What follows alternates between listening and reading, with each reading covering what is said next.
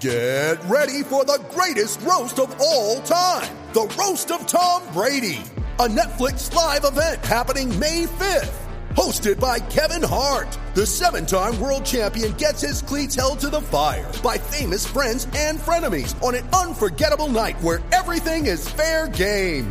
Tune in on May 5th at 5 p.m. Pacific time for the Roast of Tom Brady, live only on Netflix. You ready? Showtime. On May 3rd, summer starts with The Fall Guy. Let's do it later. Let's drink a spicy margarita. Make some bad decisions. Yes.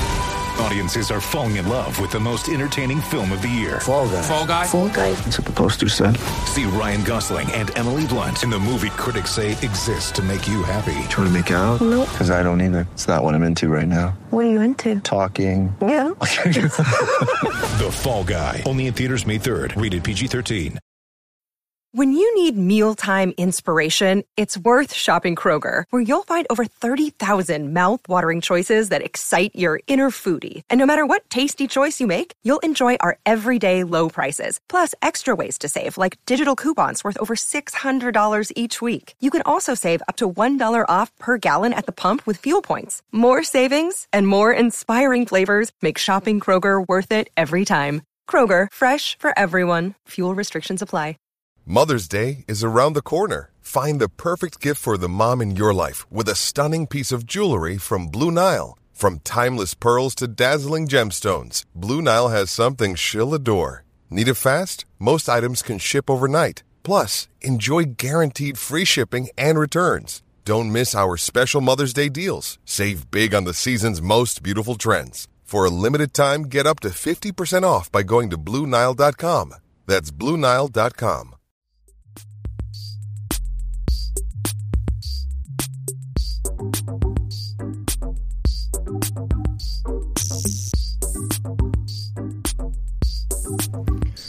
John, uh, how you doing today? Looks like I'm coming in real hot here on my end.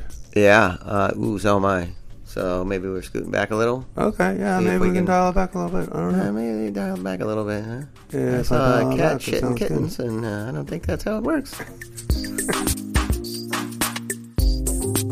Anywho, welcome to Surf Stories, the podcast brought to you by the Florida Surf Film Festival.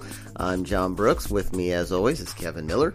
Hey, John, we came in a little hot, so we had to make a little adjustment. Yeah, yeah, no, no, it's good stuff. But uh, yeah, I'm psyched about today's episode. We've got our uh, Hawaiian brada, uh, Chris Miyashiro, with us today.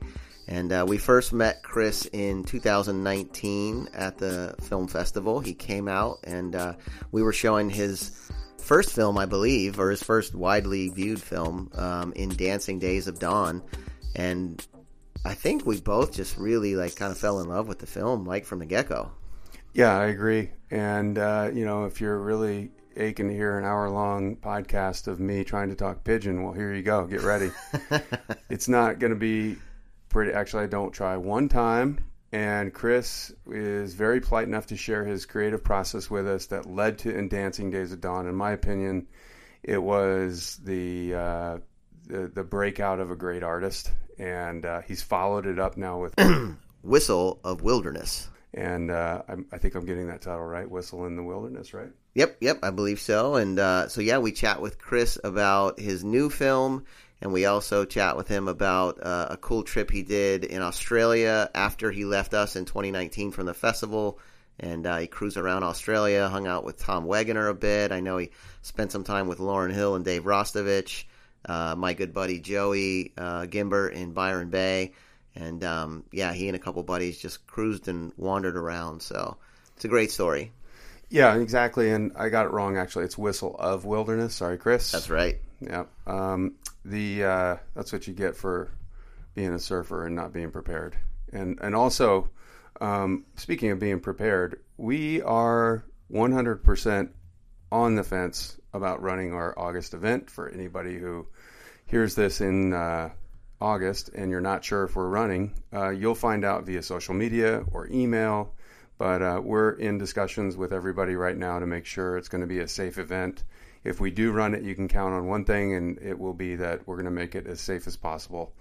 Um, but right now, that's in the works. We look forward to sharing that information with you uh, soon. So by the time you hear this, you will probably know if we're running or not. We're 100% 50 50. That's right. Yeah. That's some Brian Fantana math. for That's you right. All right. So uh, let's get on with it, right? Yeah, yeah. It's a great chat with Chris, and thanks for joining us. Enjoy the episode.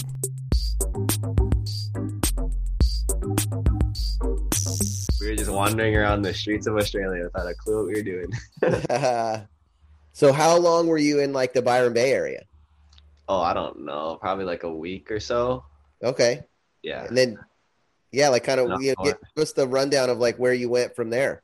We went up north to shoot. Where does Tom Wegener live? Noosa. We went and stayed with Tom Wegener in Noosa. Oh, sick. Yeah. Uh, a mutual friend as well linked us up via Instagram, and she was like, "Oh, come hang out." And then we were just expecting to visit him for one day, and ended up staying with him for a week. Oh, that's unreal. So fun, just riding paipo alaia every day. Yeah, Nice. awesome. Maybe, maybe the other friendliest guy in the world, huh? Uh, Like dude, just like nicest guy ever. so jolly and full of life. Yeah. Yeah, that was super fun. Sweet.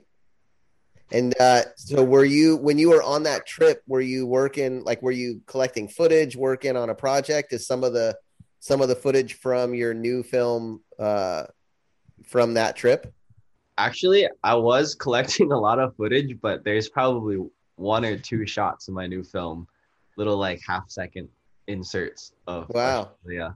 But yeah, I ended up not using any of the footage. I don't know what to do with it. We have a lot of fun footage of us surfing, but I never yeah, it's just hanging out on my hard drive. Huh.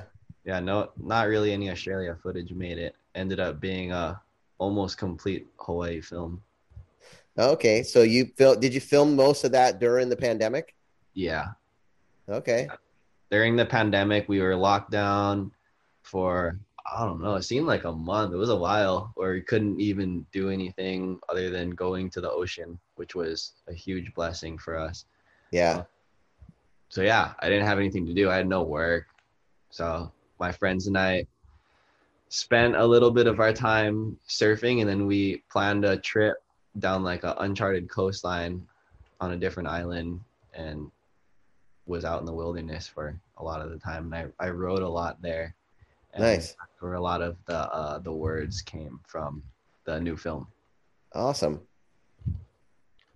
Now, did you guys ever have a, a period of time there in Hawaii where you couldn't go in the ocean? I think there was like a time when they're cracking down on like beach regulations. So like you couldn't cruise on the beach. Uh huh. So there were times when it was conflicting where I know I had a couple uncles that would pull up to the surf and they would be taking their board out of their car or whatever, like waxing up, putting their shorts on, and then the, the cops would come and roll them and give them like fat tickets. And they're like, no, bro, we are just getting ready to go like run onto the ocean. So there was a there's a time where I remember where it was kind of like you you can't be caught in the parking lot or anything. So we we would have to like either go to like our little secret spots or or park far away and just run to the ocean. Wow. So there was that, but there was never like uh don't go in the ocean. There was just don't get caught on the sand kind of a thing. Cause then the, the officer can say whatever he wants. You know, if he has to write his quota and he finds you like walking on the sand, you're on the Yeah. beach. Yeah, out. you're screwed. yeah. So there was that, but there was the the ocean was never kapu. The ocean was always open, which was a blessing because I heard in California it was not the same story. Maybe No. did you guys have that same story? So we actually had the same thing for um, two days. So like they they yeah, it was crazy. They they and they made the announcement and they were like, you can't go on the beach, you can't set foot on the sand, and you can't be in the water. Wow. And I'm like, but you could be on the sidewalk that was right across the street from the beach. So like people were dying to get out and exercise. So you ended up with like jam packed sidewalks. And I'm like, there's a beach right across the street that's a, a quarter of a mile wide. And you're saying people can't go ride their bikes or exercise or God forbid go get in the ocean. Like I, I, I live right, I'm a block from the ocean. I couldn't walk to the end of my street and go get in the ocean and surf by myself. Oh, And that was you gotta tap into the moonlight sessions. Yeah, well, no, we actually uh, we we got a little petition going, and uh, we got like hundreds and hundreds of signatures within the first day. You remember that, Kevin? Yeah. yeah, we we put it on social media, put it on the film festival social media, and uh, we had hundreds and hundreds of signatures within a day, and um, and then yeah, they it, it they we were able to get it reversed uh, within two days, and then it was Wow. you couldn't you still couldn't same thing you couldn't hang out on the beach like you couldn't um, you couldn't be still on the beach. So if you were walking or jogging or um, riding your bike or something like that, you were good. You just couldn't like plop down in a chair or on a towel or something and just sit there and do nothing. But Yeah. you could surf, and it Which was you ep- shouldn't be sitting there doing nothing anyway. So yeah, yeah. But it was epic because right when they did that, we had like a pretty good run of swell for like four to six weeks. And the thing that made it challenging for folks that didn't live by the beach is that they closed all the parking. And Oh. so I was really fortunate living here. So come, some of my buddies, they'd just come to my house and then we, we got uh, bikes and uh, I got like an extra bike and surf racks and stuff. And dude, it was like being in junior high school again. Freaking Sick. like pack lunch, ride your bike down to the inlet. We'd surf by ourselves. There'd be four of us out at the inlet in perfect six foot waves, surf all day. And it was, yeah, it was kind of fun. I was actually bummed when they opened everything back up. I was like, I know it was kind of the same here. Like when they started opening things back up, we started seeing like the the flux of tourists again and like people traveling to come surf. We're like, oh, I kind of miss when it was just us. But it's good to share the experiences. But yeah, now right now everyone's like kind of really bummed because it's just getting overly packed. People are antsy to come visit. yeah, The island is crazy right now, but it, it's life. yeah. That Florida is kind of the same way. Like a, a lot of people in the U.S. have have come to Florida because there's not many restrictions. And for a for a period of time, I think they were saying that there was a thousand people a day moving to Florida. Oh shit! Yeah, so nuts and uh, Moving to Florida. moving to not just visiting, like moving here to live. Oh, So yeah, that that's been kind of crazy, and we've seen that. I know, or at least I know I I have. I'm sure you have too, Kevin. But just with traffic and, um, yeah, it's crazy. yeah. Interesting. say the biggest my biggest observation just having traveled a bunch during this whole time uh fortunately uh and getting out and about is that people are traveling domestic traveling domestically a lot more just to avoid the whole harassment of you know getting back in the country or stuck in the country and and that seems to be the the thing in the last 5 or 6 weeks or 5 or 6 months um since they implemented the test to get back in the country you know, I've had a couple of friends and then even a rumor. I think, John, you might have been the one that shared this, not a rumor, but a story of, of somebody who was attempting to get to the Mentawais to surf and tested positive on day three of his five day quarantine and was stuck apparently in the hotel where they move you to another hotel once you test. And then it was a, a nightmare. Like the guy was five weeks into, did he ever get out, John? I don't know. It was actually uh, Mike Riola was the one that told me that um, from Lost. It was the the guy was uh, he's the manager of the Catalyst Surf Shop there in San Clemente, and he was trying to get over there because it's empty and once in a lifetime opportunity. And yeah, you because the official quarantine period in uh, Indonesia is 14 days, but you can just like everything else in Indonesia, you can buy it down uh, to five days for I think it's 500 bucks. And so he did that. And so for five days, you're in a hotel in Jakarta, um, a nice hotel, like 100, 150 bucks a night. And, but you're getting tested every day. And it was on day four and he tested positive. No symptoms, no illness, no nothing, but he tested positive. They pull him out of the nice fancy hotel. They put him in what they call a COVID hotel, which is basically, he said, like a prison. And you are not allowed to leave your room. And yeah, he'd been there for five weeks when Mike told me the story. And he's And- vaccinated. Yeah. Yeah. It doesn't So- matter. Uh, you know, there and to and to what extent do we know or not know, you know, what the folks are doing to sort of, I don't know, keep him there until he pays up, because Yeah. I mean we- we've all heard stories of you know corruption in places like that. I obviously after hearing that story, I'm I've maybe pump the brakes a little bit on going. I don't have a problem going to Mexico or Central America, but you know you and I were talking about going to Indo in September, and now Yeah. they're probably the uh, hardest hit country in the world right now. Yeah, with the, with you know very minimal resources to to actually deal with it, and so yeah, yeah, he he uh, he told Mike um, the last time that he had communicated with Mike, he said that there was people that had been in that hotel for nine weeks. Yeah, that's scary. Yeah, Really that's scary. nuts. Needless to say, Chris, you've had a um, a nice whirlwind of travel before COVID, so and being locked down in Hawaii is no um, no problem uh, for you. Obviously, that's home, but it's also Mhm. like a bit of a paradise. And you uh, had initiated like maybe some work on the road for your new project, whatever it was going to be.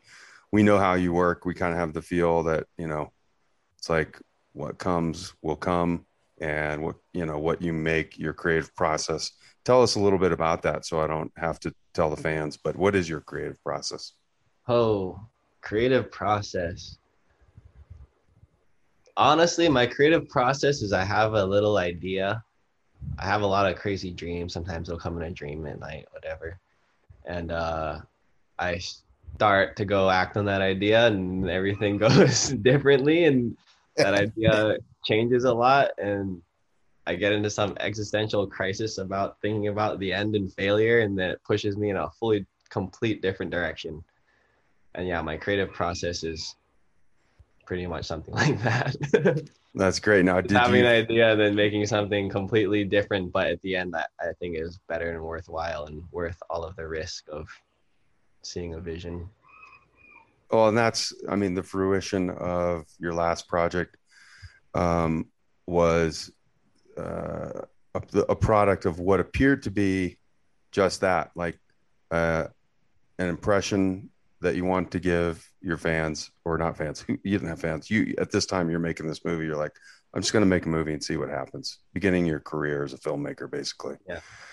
Yeah and so but it, what came through was like the essence of uh, youthful joy um, you know wandering uh, childlike uh, you know naivete uh, looking at the world but also understanding w- what nature what role nature can play in that in that world. And then you get a little bit deeper on this next project with especially the voiceover um you know you're dealing with other uh well you're dealing with the covid topic in your project now and you're also um addressing how you know we as uh people who interact in nature can deal with things like that and Mhm. still find joy and come away with um, you know, not getting too bogged down in our own heads. And, you know, it's just what, what came through in this movie is again, a, an expression of uh, joy in nature and also some,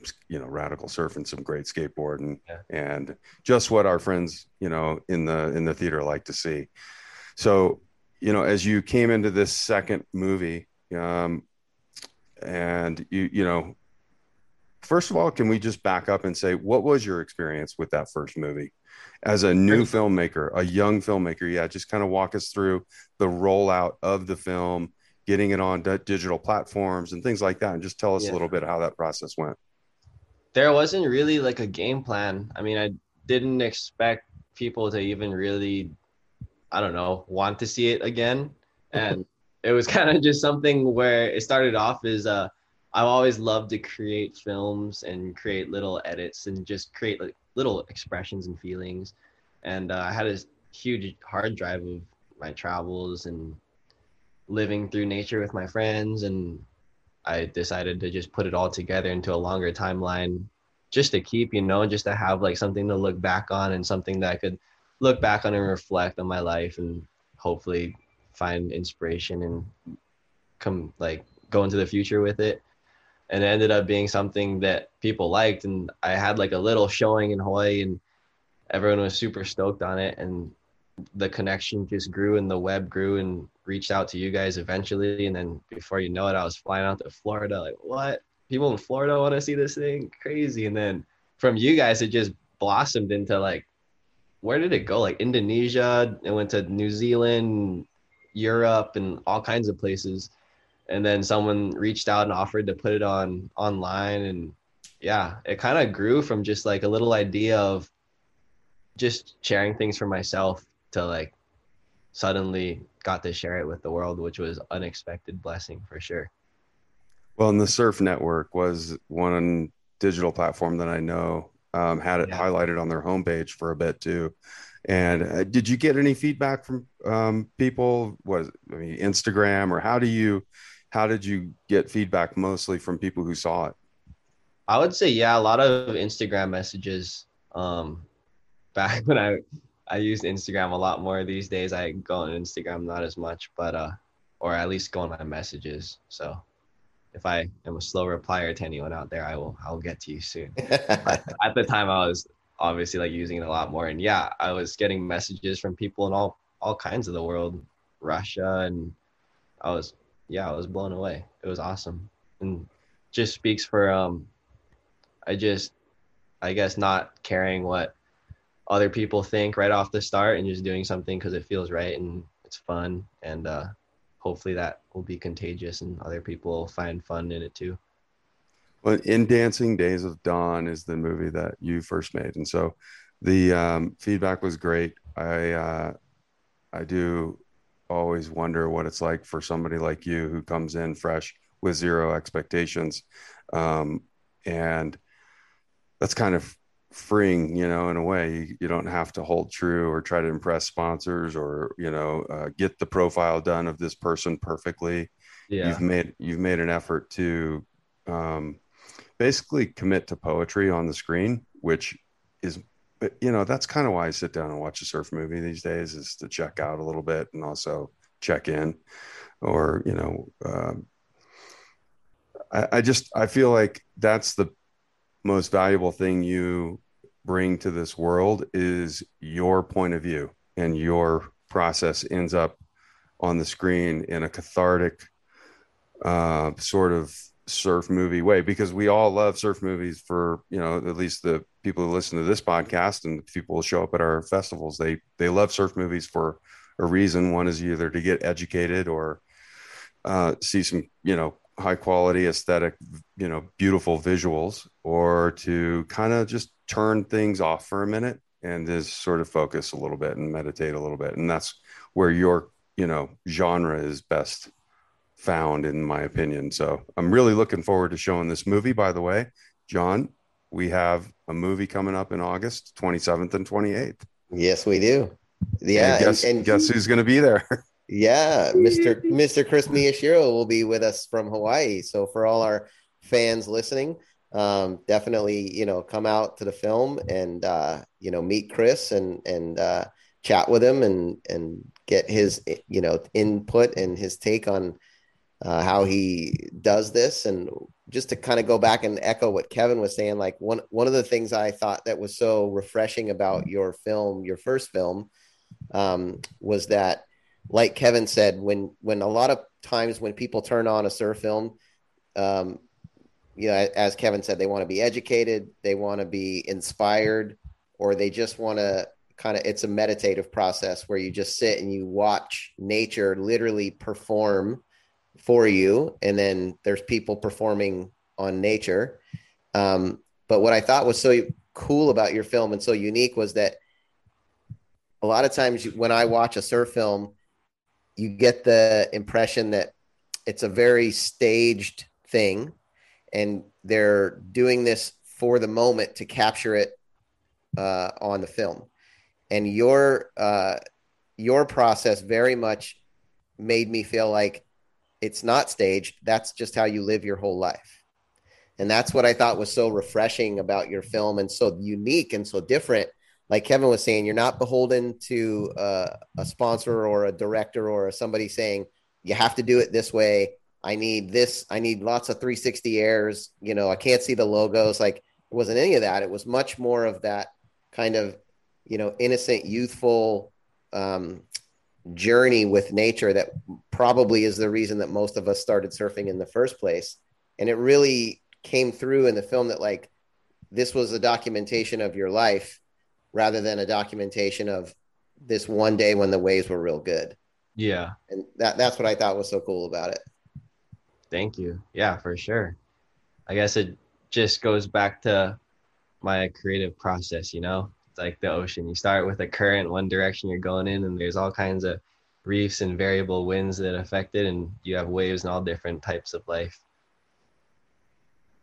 I think it's great that you've taken the time in your life, especially earlier in your life, to commit to this art form. And uh, there's a few of us out there who, with some regret, say, oh, "Man, I wish I would have done that as a younger person." Um, you know, me included. I, uh, I I feel like I dedicated my life to a clerical, you know, accounting sort of like provided a salary, and that's what I needed to focus on. Um, I think it's no, you know, uh, mystery that making these movies never made anybody rich, but it uh, at one point, you know, you've decided like this is a good time in my life to communicate these feelings and uh, express it in an art form that I'm really good at. But you're you're good at various art forms. You're also an artist, like you draw quite um, and create beautiful visual works of art. And what uh, what's that part of your life like? How much time do you devote to filmmaking? How much time do you devote to the visual arts? And uh, you know what else is involved in your creative life? Yeah, I mean, to be honest, filmmaking is pretty minimal to me. I, I don't really spend much time making films. Um, I usually sit down and start editing or thinking of ideas to edit when I have a gap, I guess, in in my like schedule.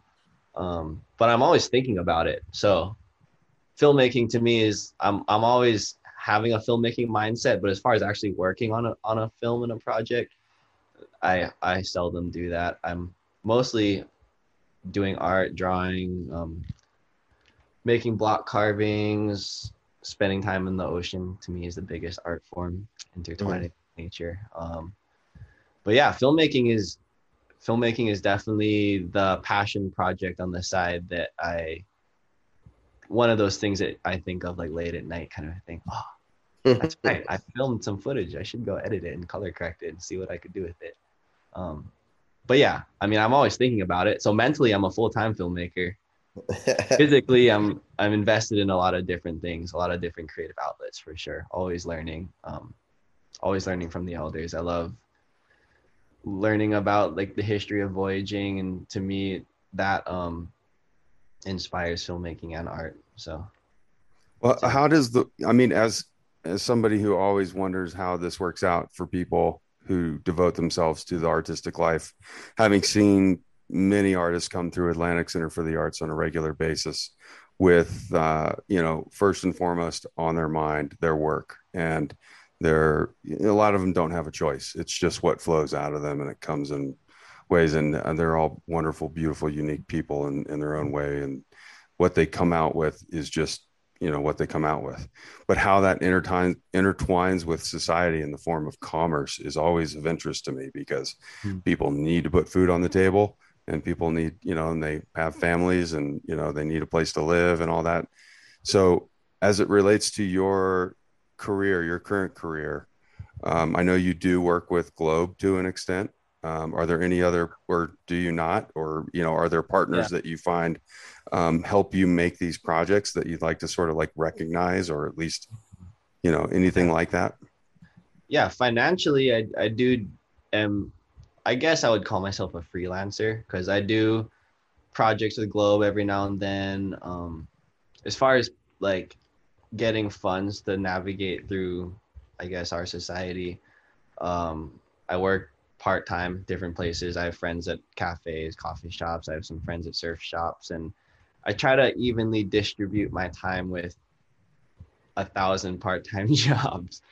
um, and when the occasion of making money from art is possible to me, and it's in the realm of creating something and also uh, perpetuating like a, a, value that comes from this island, and also like being able to financially support myself and being able to make the product, then obviously I'll go with that. Um, but yeah, I try to definitely filter the uh, the making money off of the art to me if it's like beneficial for the person to receive a garment or a product where they can like get a story from it and they could be reminded of just a different way of life and appreciation and also making money, then I'm down for it. But yeah, that's why occasionally you'll see me selling like a shirt or something. Uh, yeah, it's pretty random. So now, do you ever envision yourself um, as a commercial filmmaker, where you know somebody hires you to make a certain type of film, and you probably lose a bit of your creative control? Is that something that you aspire to, or or would be even willing to tolerate? I mean, tolerate. I, I definitely don't see that happening, but I also want to acquire the skill and knowledge where if I was, I guess, I don't know, struggling financially in life, that I, I could do that route, but it definitely wouldn't be something that I would be like celebrating, like promoting as like, oh, I'm a, I'm a commercial cinematographer. Um, Yeah. So, I, I mean, yeah, I don't know, depending on the situation in life, you know, I live my life day to day. So if I really needed to, I would, I would love to have the knowledge and skill set to be able to do so, but I don't I don't have that as like a goal and an ambition for me for sure, but I, I want to be able to do it. Cool. Now I know in your first film you did a lot of it very um, kind of lo-fi um, and low budge, and you did a lot with your phone. Um, on this uh, on this new film that we're going to see in August, is it the same setup, or did you did you have any upgrades in equipment? I would say it's an upgrade in equipment, whereas I got an iPhone 11. you got a new phone, yeah. I got an iPhone 11. The GoPro got updated. Uh, yeah, I mean, upgrade in equipment, but definitely no upgrade in the budget for sure. Still tried to do it like stories out of a traveler's pocket, kind of a kind of a vibe. Um, but fortunately, I actually um, for the first time spoke up for myself at my first two premieres and said I would love to get new equipment and like, you know, learn how to operate on a professional level, but still keep the child playful mindset of making something alive. And people donated, and I eventually I got a camera. Oh, So- epic! Maybe the fourth film will be a little bit more high quality on the on the visuals, but yeah, I hope to keep the same the same dream alive, making things up as I go. And honestly, like I got the new camera and I've been using it a lot, but it, I still have iPhone mentality, you know. Yeah, Camera's in the bag and you're like on a crazy hike and you don't want to take it out and whip your yeah, it's yeah, yeah. I, iPhone and GoPro are so easy because you can do whatever it is you're doing, and it's just there. you can be in the moment more with it. Yeah, which is to me like the the big camera. I got like a camera. I got the new Sony camera, so it's really versatile. Which okay. I'm glad because I mean I, I could have saved up for a couple freaking more years and got a red camera. But it, it's hard because you have to set up the whole thing and then sometimes you're out of the moment. And to me, like if you're telling a story, you need to be in the moment. So you lose quality for you lose quality of your visual for like the I guess the philosophy behind it.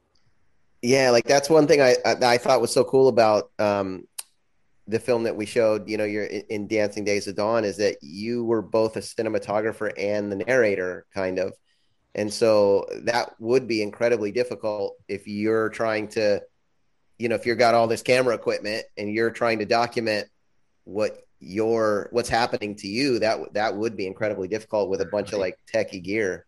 some people can do it and hats off to those guys who can operate under high pressure with good equipment and still keep the vision alive um yeah that that's something i definitely strive to have but for me if i'm if i'm not inspired and the camera's taking me out of the moment i don't want to i don't even want to make a film you know so. Yeah, There's also gotta try to balance both worlds. Yeah, and and the I think the 12 Pro is now at 4K, 60 frames a second at 4K, which is unbelievably clear and beautiful.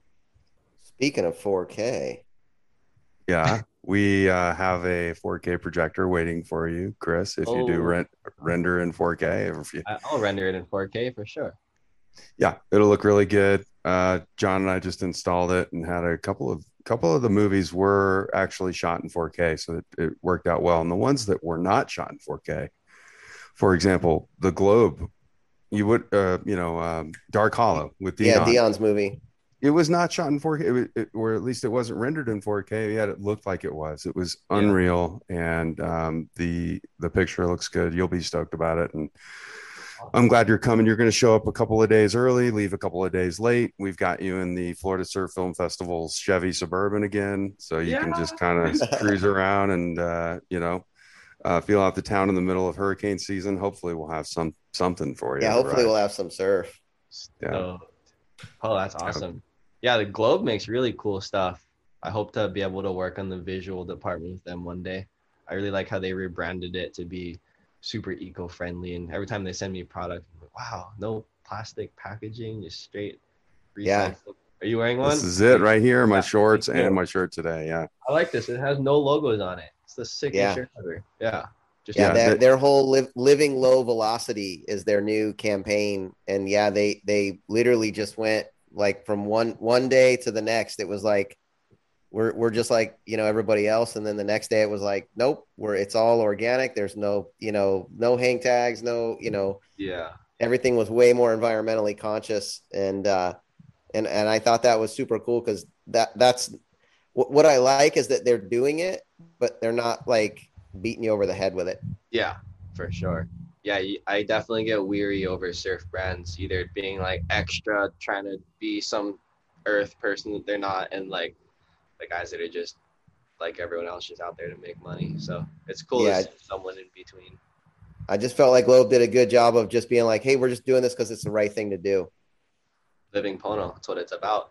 yeah So, Chris, it's really exciting to have you out to the festival in August. And uh, normally on this podcast, we always try to document something that won't really get written down, won't always make it into the uh, you know the magazine or you know because this format of you know media has kind of become a little more dominant. Um, we're growing in size every month, and uh, the the fans generally are responding well to it. I haven't heard any negative feedback actually, but one thing John and I wanted to document when we started this podcast during COVID was to say, all right, what are those stories we're missing out on?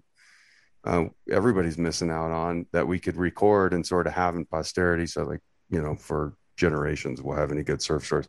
Doesn't mean your story right now, off the cuff, has to be one of those, but that is part of the goal of our podcast. And I'm wondering, did you have or do you have any fun stories or death defying stories, whatever it might be, from recent journeys that make sense for the podcast today?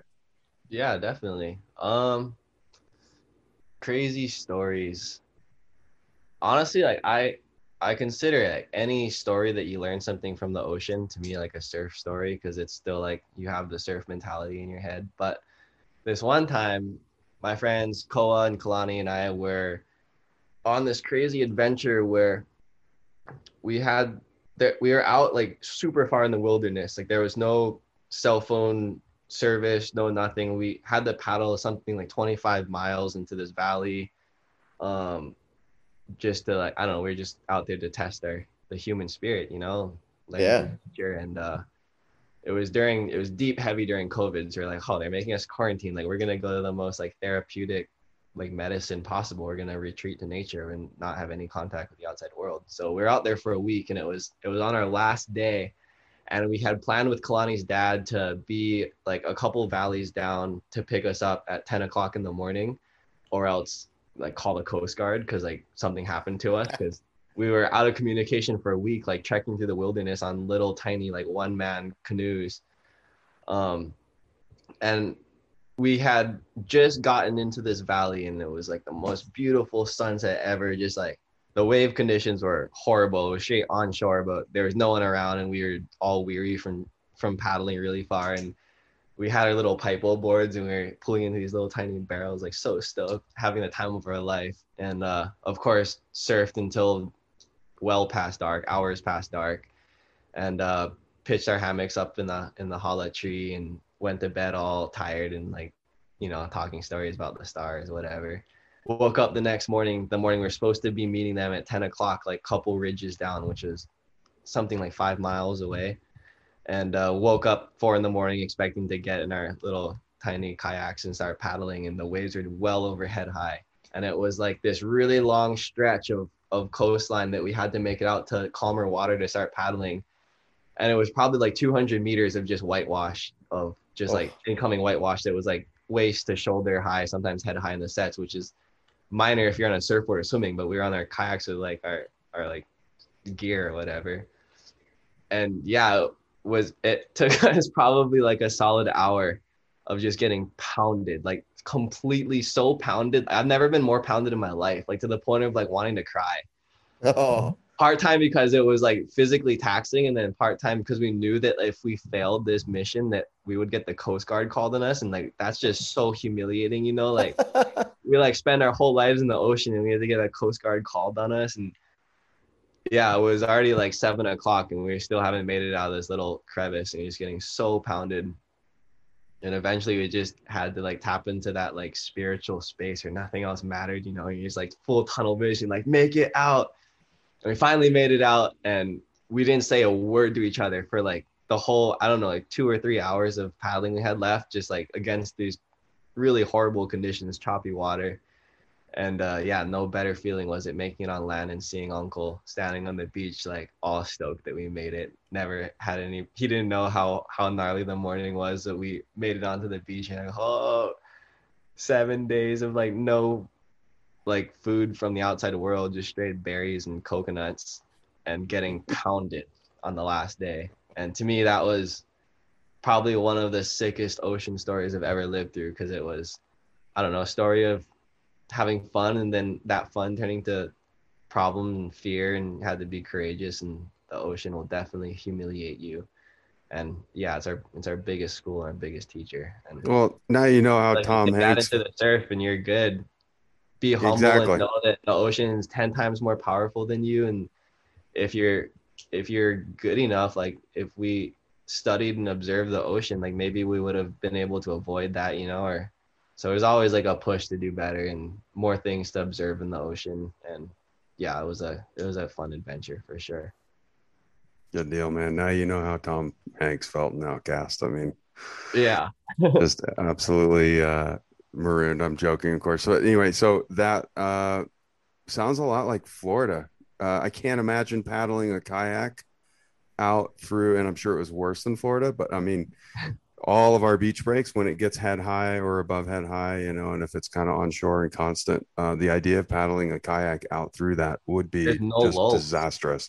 Yeah. yeah that would be hardcore, especially when you're dealing with longer period, maybe open ocean, more powerful waves. Oh my God, I, I that oh, would give me a nightmare. I mean, that, that's awful. But at least you made Thank. God we we packed very minimal. We had like one tiny little backpack each, but I could imagine like if you went out there all prepared, like it would be a disaster. You'd just be littering all over the ocean.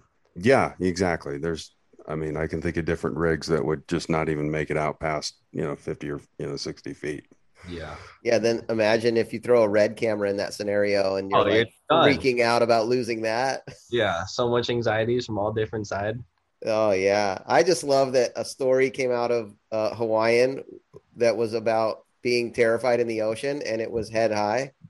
Honestly, it was, it was probably less than head high, but on the kayak it seemed like mountains. Yeah, Because you're yeah, I sitting can't- down. You're not like there's no duck diving. There's no paddling over stuff. You're just plowing through waves, hoping that you won't tip over, and then you hoolie and you're toast. Swim all the way back in and find your bag and your paddle. Oh, jeez. That's incredible. All right, well, good story, man. Thanks for sharing that with us. I want to say, like, the best part of the story, in my opinion, is that you were too ashamed to call Coast Guard in the time of need.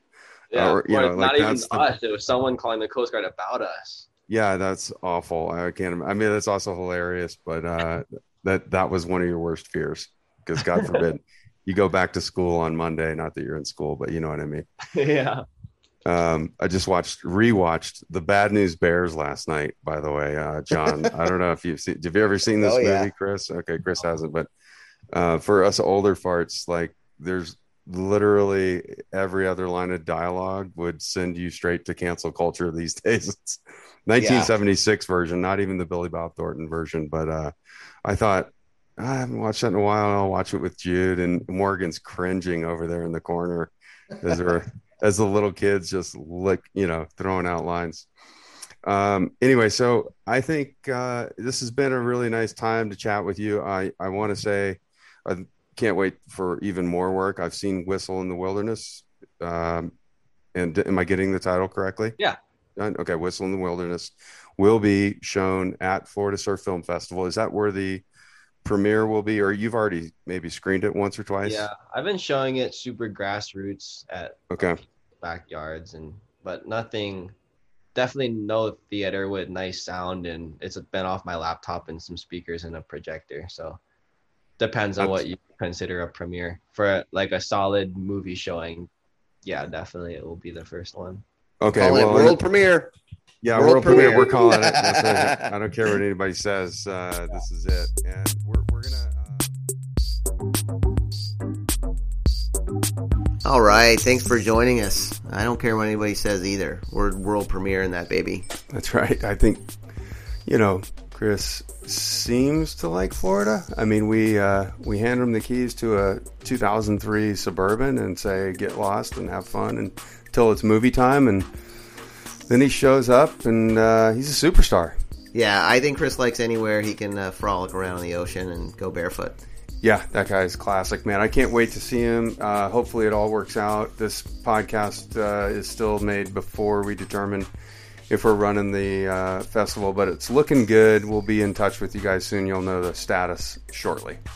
Yes, and just want to take a quick sec and thank all our sponsors. Of course, Monster Energy, the presenting sponsor of the Florida Surf Film Festival, our apparel sponsor, Roark, uh, footwear sponsor, Globe, Yeti uh, handles all of our beverage containment needs. Um, ACA, our beautiful venue here. Um, Advent Health and Florida Virtual School, big partners. absolutely. And then Red Dog Surf Shop, the most Oh, core man. surf shop ever. Love those guys. So thanks a lot for joining us for another episode of uh, Surf Stories, and we'll see you next time. You.